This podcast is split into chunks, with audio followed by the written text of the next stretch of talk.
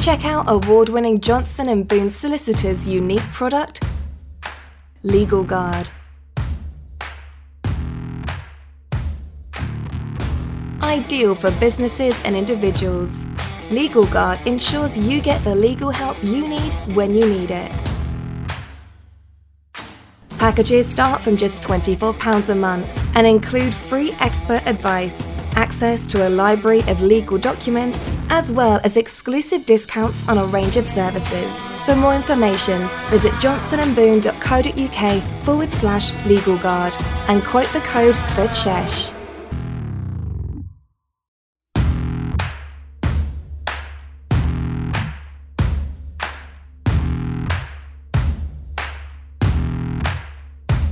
You're listening to Johnson and Boone Solicitors podcast exclusively on the Pod Station.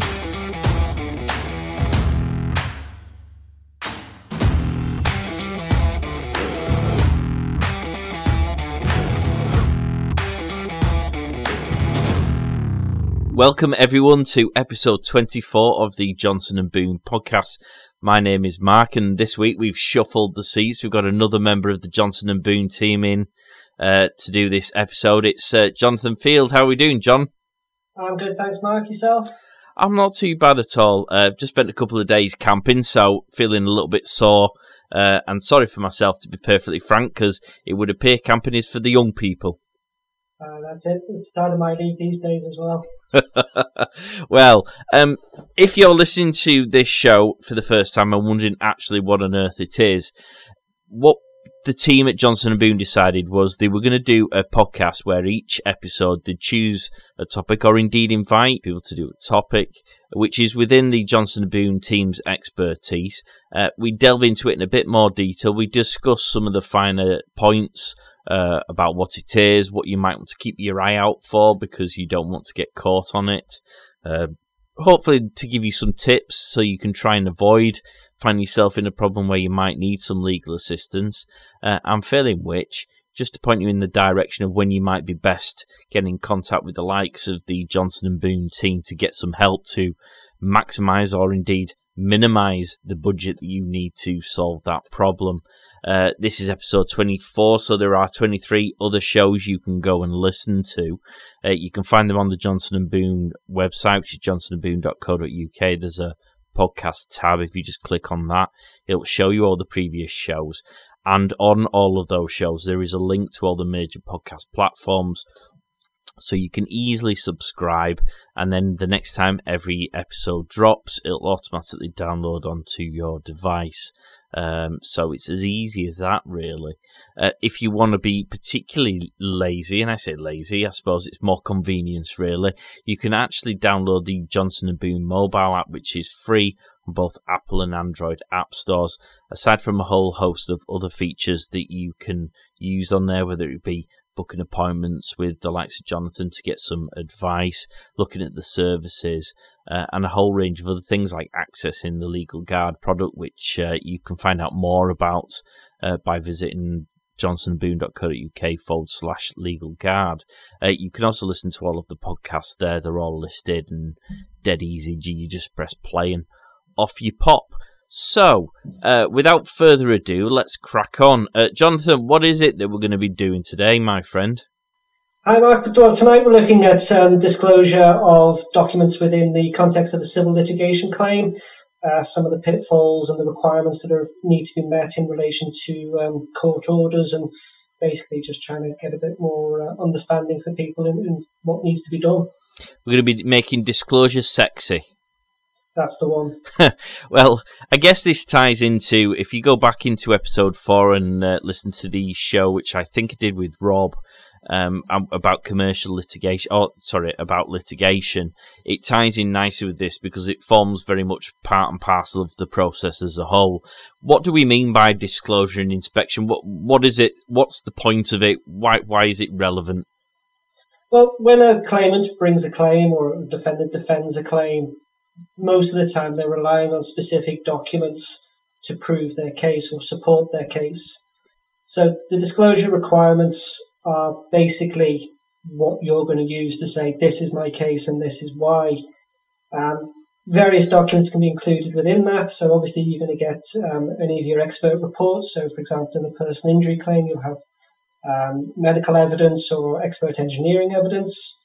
Uh, you may have videos or pictures or documents that you need to rely on in order to support your case, such as a loss of earnings calculation, that sort of thing as well. Um, this is what you say to the court is my case, and that's the evidence that you'll put before the court, obviously, to put your point across. Um, the defendant in that sort of situation equally may have their own evidence to put back in, so they might have their own expert report, a counter medical report, or their own engineering evidence. Um, and also, if they're counterclaiming, they may have their own documents to bring their own claim back against you as well. Literally, the idea behind it is to allow the court to make a just decision on the basis of actual evidence rather than just the say so of either party.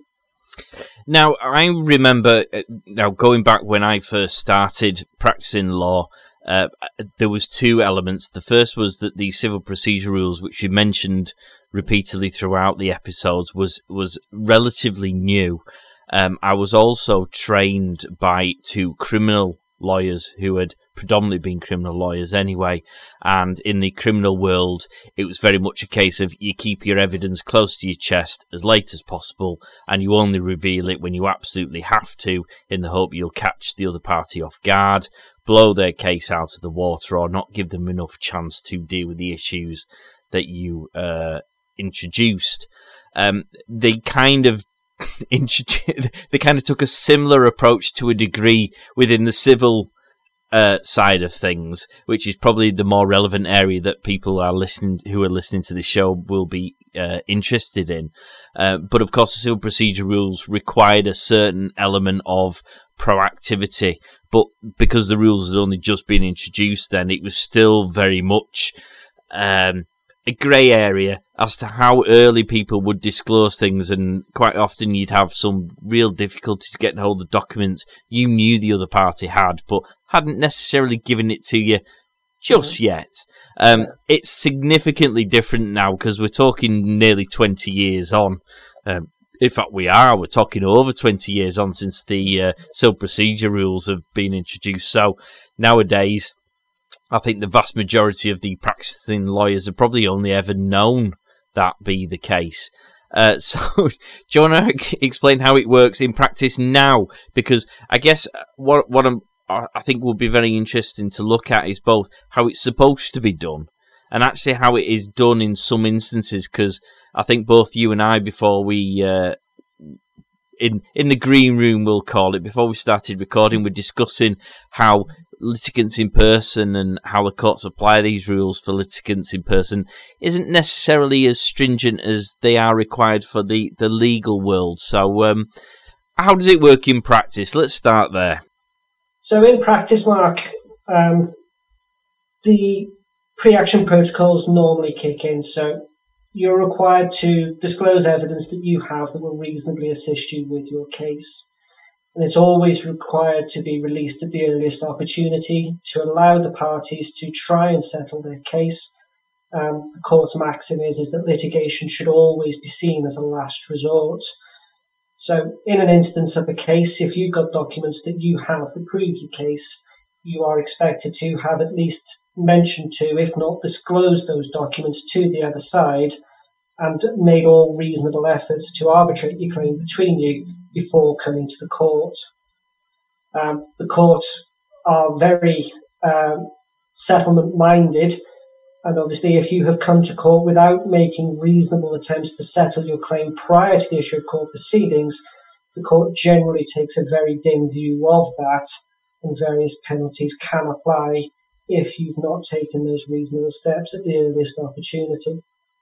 So, what does that mean in respect to the claim then? It's always that if you've got a document that you have, you should disclose it.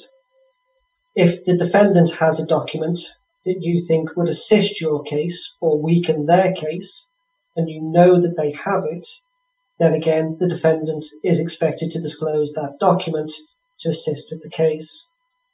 Now, again, this is prior to the issue of court proceedings. So different rule slightly applies to that extent. You've not been ordered at this stage to disclose your documents, but you know they've got something that you need that may assist you with your case. Um, at that point, if the defendant either refuses to disclose that document or denies that they've got that document, there's certain things you can do at that point. So you can make what's called a pre-action disclosure. So essentially what that would entail is that the claimant make, or even the defendant could do it as well, makes an application to the court and seeks an order from the court for what's called specific disclosure. So where that document is reasonably believed to exist, either party making the application can approach the court and say, I think they have that document or I know they have that document. That document will assist me in my claim. As such, I request an order from the court that that document be disclosed to me. And at that point, then the court will consider the matters and make an order as to whether that document should or should not be disclosed. Following that application, if the document is disclosed, the parties are then expected to make all reasonable effort to settle the claim based on the back of that. But again, that's not always possible, and further litigation may then ensue. Um, it sounds like a really boring topic, does this? Uh, but what people don't realise, and, and, and it's probably one of the best things I enjoyed about litigation was the whole disclosure element of it because without a document you can't prove your case whether it be you're trying to prove a case or whether you're ch- trying to defend your position on a case um, yeah. and if you don't have the documents then you can't achieve what it is that you're setting out to do um, and from a tactical pe- perspective there's so many options available to you um, in order to either force people's hand or set them up so that they can end up shooting themselves in the foot if ultimately they don't decide they want to play ball. So you mentioned the pre-action disclosure there. I mean, first and foremost, you you can force people's hand to give documents that ultimately you know that they should have in order to prove your case. And they've either got them, in which case you can make a quick determination of your position, or they don't have them, in which case happy days. And of course, if they later produce it out of the blue, which does happen, uh, you can turn around to the court and go, well, this is either not a legitimate document or they shouldn't be allowed to rely upon it because they should have given it back months and months ago. And if you do decide that you're going to be kind and let them off with a warning, I want them to be penalised on cost to make sure that they understand that they should have done something early on. So there's a huge amount to this, and people do need to listen quite carefully about this because not only is it a case of seeing stuff that will help progress the case, but from a tactical perspective, it actually makes a huge difference, doesn't it, to, to how the case progresses. You can probably win a case that you might not necessarily have been as confident about winning simply because you've put somebody to prove that they need to produce some documents that all of a sudden they can't find. Yeah, I mean that's a, a great result when you can get into that stage. You, have effectively forced them into a corner. So if you've made your pre-action disclosure application, and you think that they've got documents that greatly assist their case, you know straight away then whether they've got them or not. If they've got them, then obviously you're going to have to reassess your own case because they're going to have to disclose them to you, and you'll have the foresight, so to speak, of what they would be. So you can then advise your client that, look, you've got no prospects here. Or on the basis of the disclosure, you can say you have great prospects. Equally, you then find out whether or not they've got anything that would assist them with their claim. And again, you can advise your client on the back of that, going, well, we've asked for that. They've not got it. There's nothing that they can then show that would defeat your claim. So it, it can be a win-win, or it can be an early warning. You know, either way, it's sometimes a, a very powerful tool to use, and it's a good one to have in your arsenal if you can. It's where the theatrics of the legal system come into play. I, I remember there's many a time where they've produced a document at, at the late stage that they didn't originally have, and I've stood there in court saying they didn't have it, now they've got it, all of a sudden You make your own mind up. My client says that this is the situation. They say that that's the situation. Who are you going to believe? Are you going to believe the person who did the full disclosure at the outset? Or are you going to believe the people who've miraculously produced the documents that they need at the last minute? And it's amazing how you can just change the whole perception of a case. I mean, that document might have been there all along, but the fact that they didn't produce it until way after they were supposed to have done can really hit quite hard in their, their prospects of success. Well, that's exactly it. I mean, at that stage, you have to be in the face of the court saying that, well, had that been disclosed earlier, we wouldn't be here today. It's a late service of a document. We must sort of say that it should have been disclosed when it should have been disclosed, and they can't now rely on it. Um, certainly, I'd be making that argument in front of the court. Well, you've got the cost benefits as well. I mean, even if you're potentially then looking down the barrel of a gun because the documents they produce blow your case out of the water, you've got every right to turn around to the court and go, well, they should have to pay for the legal costs up to this point because at the end of the day, we wouldn't be here had they have produced this six, eight months earlier when we asked for it in the first place. And so your client can potentially bail out of a case later down the stage um, simply because they didn't do the proper. Dis- um, this is where all the tactics of litigation yeah. very much come into play. Um, so I, I, suppose that's boiled down to the rules themselves a little bit because I'm getting overexcited. Uh, in terms of disclosure, I mean, we've obviously talked about whether people do or don't disclose things. Uh, I suppose the first thing is what is it that they're supposed to disclose, and, and kind of what efforts are they supposed to make in order to go and find it to be able to turn around and say, here it is, or no, we don't have it? Um, there's a number of ways to look at that. So the first instance is to look at the civil procedure rules. So the specific one that governs this nature is CPR 31.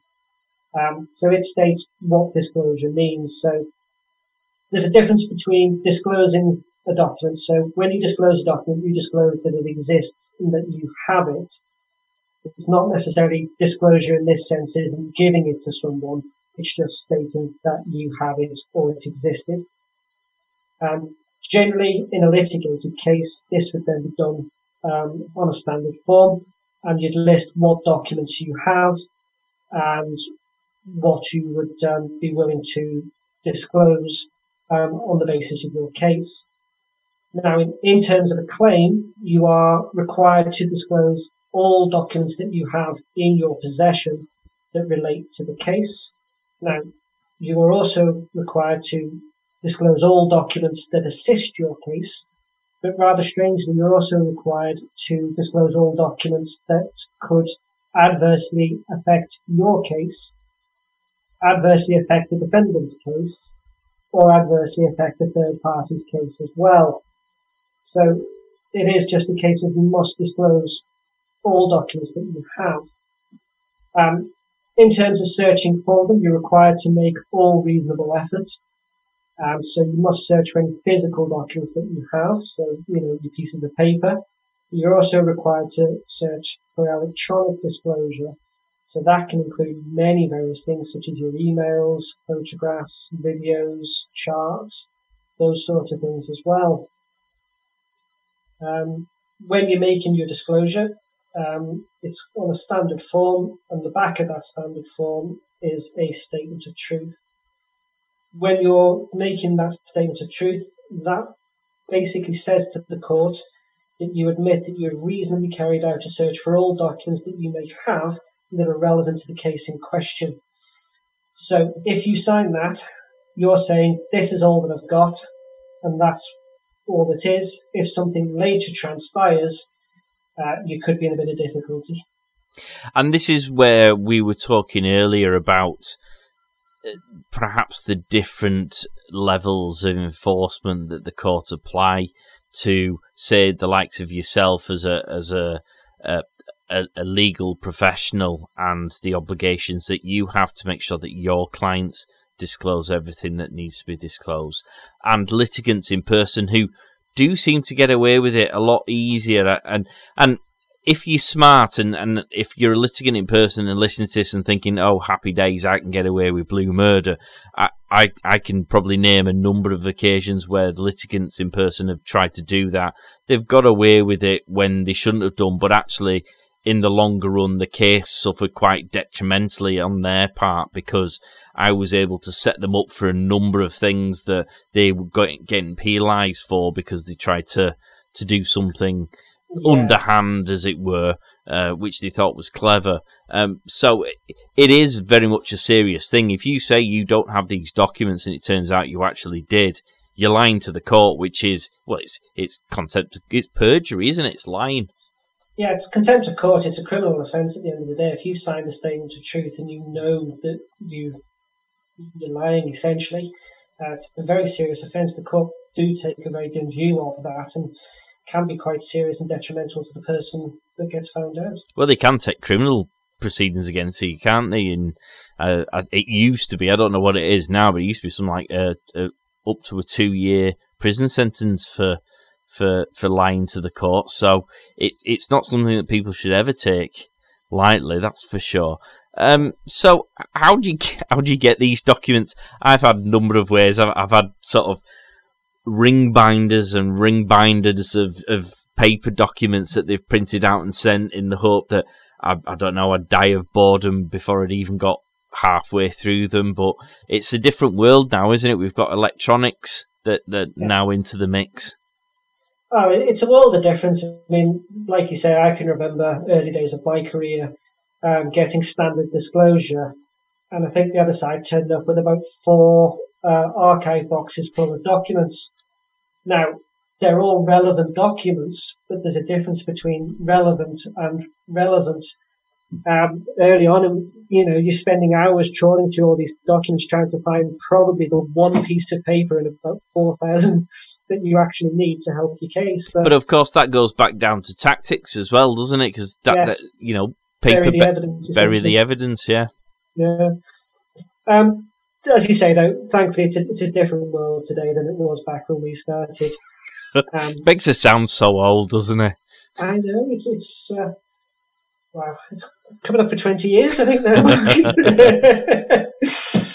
uh, um, essentially, once the other side have given you their disclosure statement, you then have to say to them, right, I want to see those documents. So you usually on the back of a court order have filed your disclosure statement. The court then says that if you want to inspect any of those documents, you must request inspection, and that's usually within 14 days of receipt of the disclosure statement. So you've actually got to physically ask for them. It's not necessarily a right that you'll just be given them. Um, once you've got them, then obviously you can have a look through them and see what the situation is there. Um,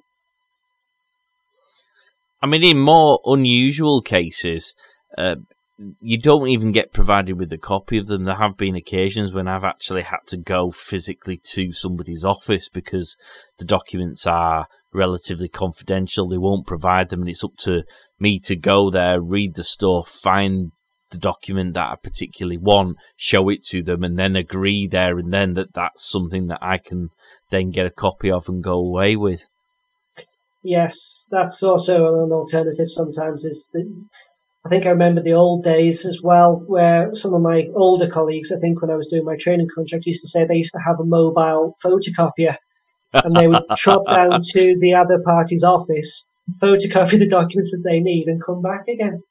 Um, so, you know, as I say, thankfully with the electronic process now, a lot of it is so much easier. You get a PDF, and you can input the search terms you want and off it goes and finds it for you a lot of the time these days. So if you can get an electronic disclosure, it's much easier um, to, to, move forward on that front these days.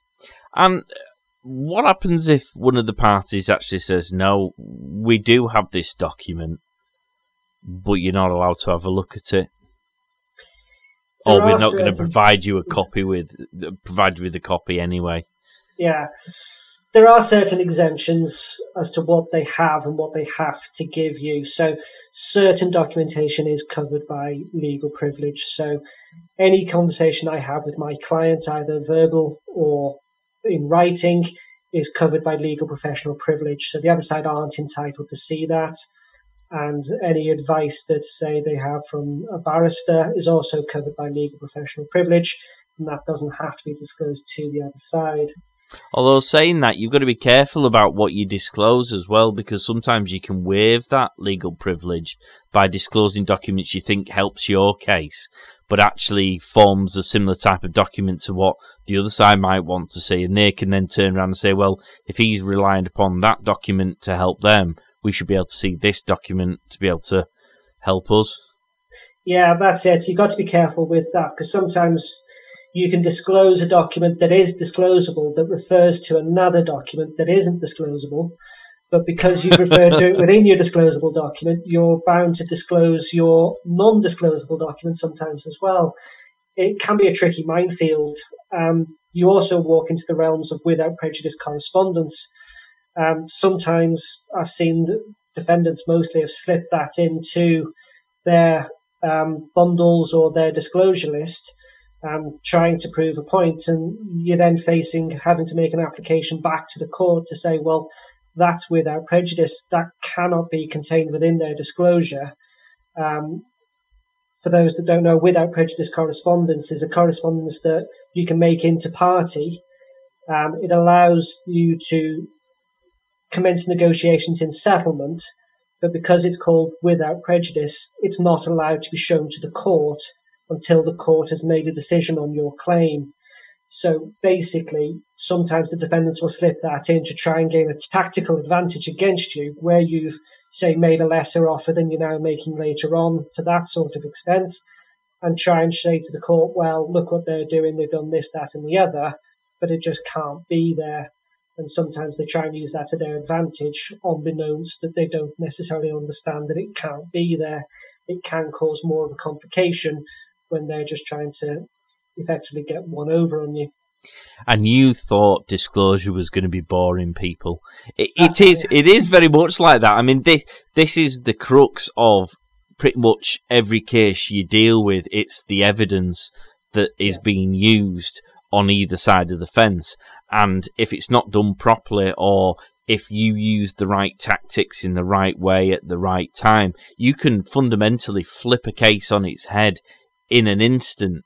And that's why it's so important. And, and I suppose this is probably one of those situations where um, you'd probably say to a litigant in person, um, be very careful about trying to do these things on your own. You can do it on your own, yeah. um, but not only might you get yourself into trouble if you don't follow the rules, and ignorance isn't necessarily a defence. I mean, I, I never let up on a litigant in person when they were on the other side because they didn't know what the rules were. Because my attitude, uh, or rather my argument to the court was always, well, they got embroiled in this. They should have gone to the effort of either getting some legal assistance or reading the rules if they decided to do it themselves. So ignorance isn't an argument but you also, of course, miss out on a lot of the tactical expertise and experience that, that you guys already have because you deal with this on a day to day basis. That's it. I mean, certainly these days, I think the court have brought more um, emphasis to bring the litigants in person in line with the rules.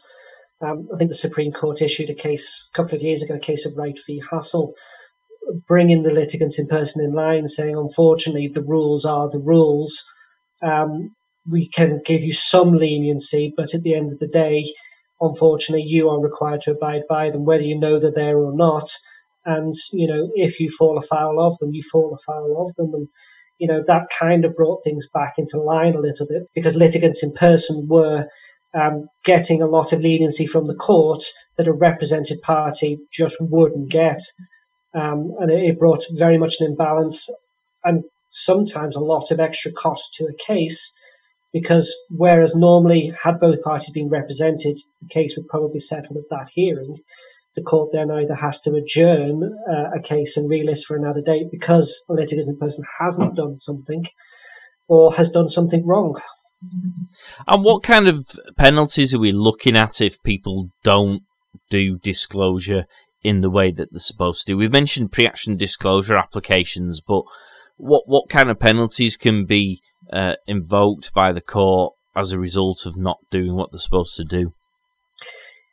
Most of the time, it's obviously a cost penalty. So where you've got to a hearing and you're suddenly being faced with something that wasn't disclosed or something was done wrong at an earlier stage, a represented party would have to say to the court, well, had that been done correctly, we wouldn't be here today, or we would be finishing today. Whereas now, we would then have to vacate this hearing and come back again, and all that incurs further cost to that that party's client.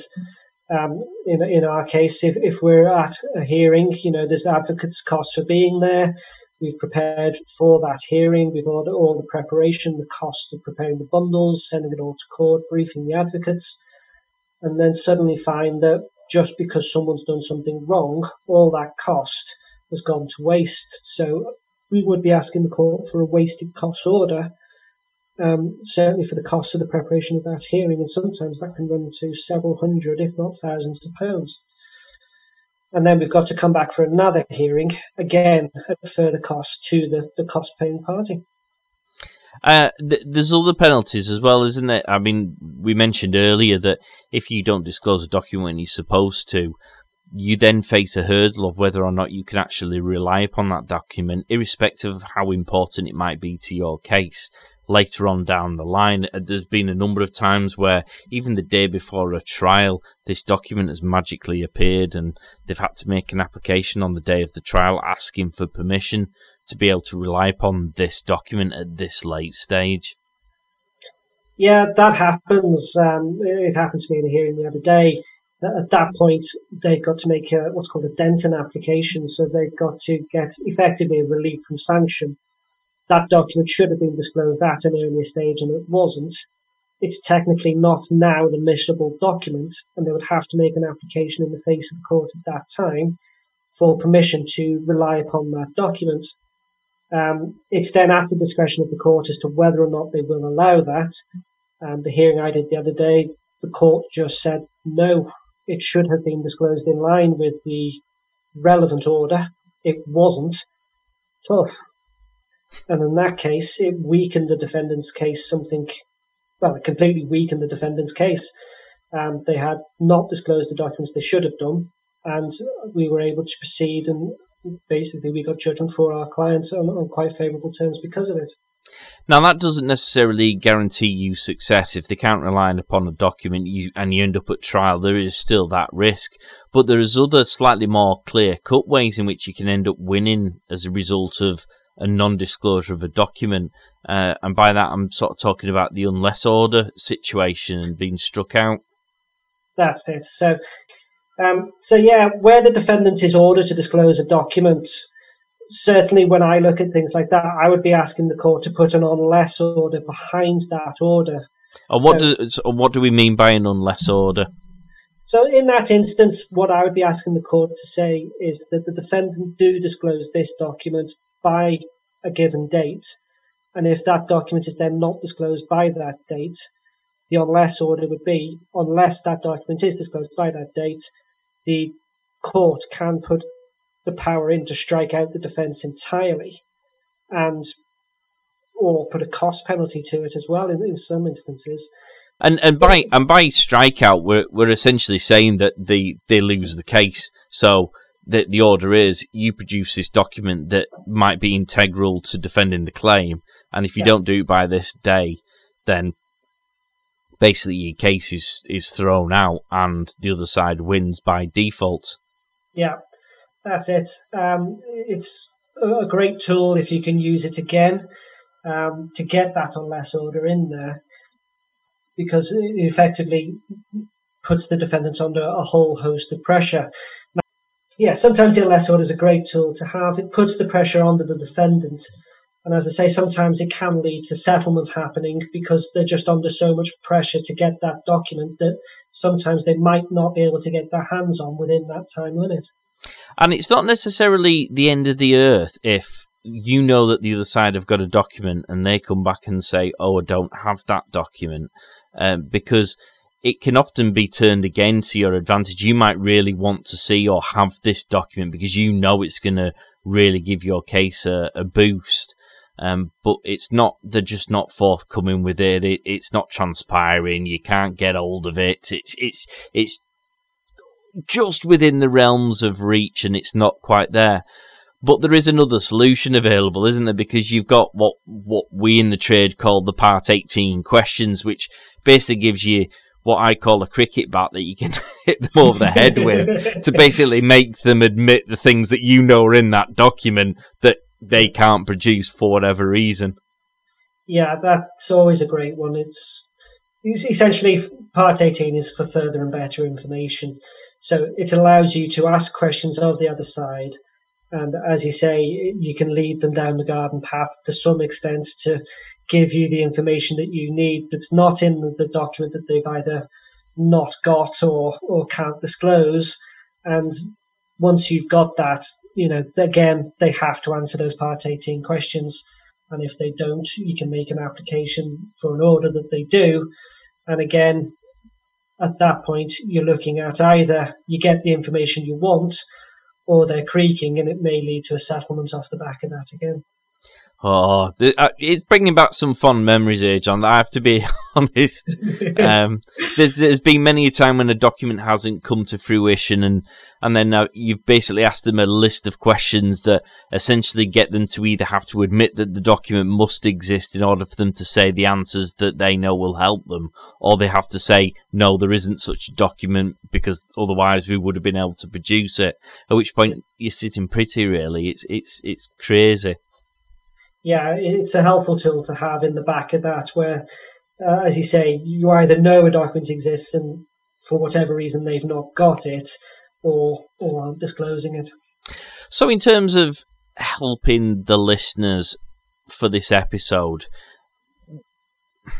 what we're trying, uh, what we always try and do is arm people with the ability to help themselves so far as they want to, or so far as they feel comfortable in doing but ultimately saying, look, if you get to this point and you're asking yourself these questions, you really do need to go and get yourself some help. I mean, where, where in this process are we, we saying? I mean, because obviously we would say get some help from the outset, but that always will sound slightly tainted by virtue of the fact that you get paid from the start, and therefore, of course, you'd say that. Um, but I, I think I'm hoping from what people have heard us discuss today they will quickly realise that that's we're not saying that for that reason. There's actually a huge amount of of benefit that can be gained from having someone who knows how to manipulate that situation, uh, irrespective of how it seems to pan out, to best suit your best interests. It's always the way. There's so many pitfalls you can fall into if you're not wary or don't know or understand what you're looking at. Oh, would say it time and time again. In litigation, it can go very, very wrong very, very quickly. And always, you know, there are times when clients have come to us and we've had to go, right, okay, you're in a bit of a hole here. And sometimes we've had to just start again. I'd always say at the earliest opportunity that you can seek professional advice. Um, the minute you're not sure or the minute it goes wrong, sooner rather than later because sometimes it's just so far down the road that there's nothing we can do to fix it bar try and get you out of it as quickly and cheaply as possible. So always, always, always come and get some advice. We're always happy to help. Any questions you've got, just let us know. And just to be clear, these rules that we've discussed about, I mean, I said at the outset, a useful episode to listen to for people will be episode four, which is very much around the litigation process. But this is something that actually applies to any type of legal matter, doesn't it? Yeah, that's it. It's going to come across the board no matter where you're at. If you're at a small claim for getting £200 deposit back off your landlord, or if you're in a multi million pound business merger or disputed contract, this is going to come across the board no matter what type of litigation you've got there. So, uh, if people want to get in touch to get some help, some advice, or they've they've figured that you are the cunning fox that we always knew you were, how can they get in touch to, to get some help? Many points of access, so they can give us a call 0151 637 2034. Uh, they can get in touch via the website johnsonandboone.co.uk. Uh, we've got a Facebook page, Twitter's account, and uh, an Instagram page as well. Um, so any which way is easiest for our clients, we'd love them. love to hear from them. Brilliant. And uh, what topic are we going to be covering next? Uh, next week is a surprise, Mark. We're going to be inviting you guys, the listeners, aren't we, to uh, make your suggestions on what, what you think might be of interest uh, to discuss in further detail. So you can check that out next time. Uh, Jonathan, thank you very much for that. It's uh, if if the listeners haven't enjoyed it, I know I certainly have, and I never expected that was going to be the case from the outset. No, as you say, it can be a dull topic, but it's one that's very important with litigation. And as I say, it, it's easy to get it wrong, but hopefully we've enlightened a few more people as to the process, and hopefully it eases it along the way for them. Well, thank you very much for joining me, mate. We'll catch you all next time. Cheers, Mark. Take care. Get social at Johnson and Boone on Instagram, Facebook, and Twitter.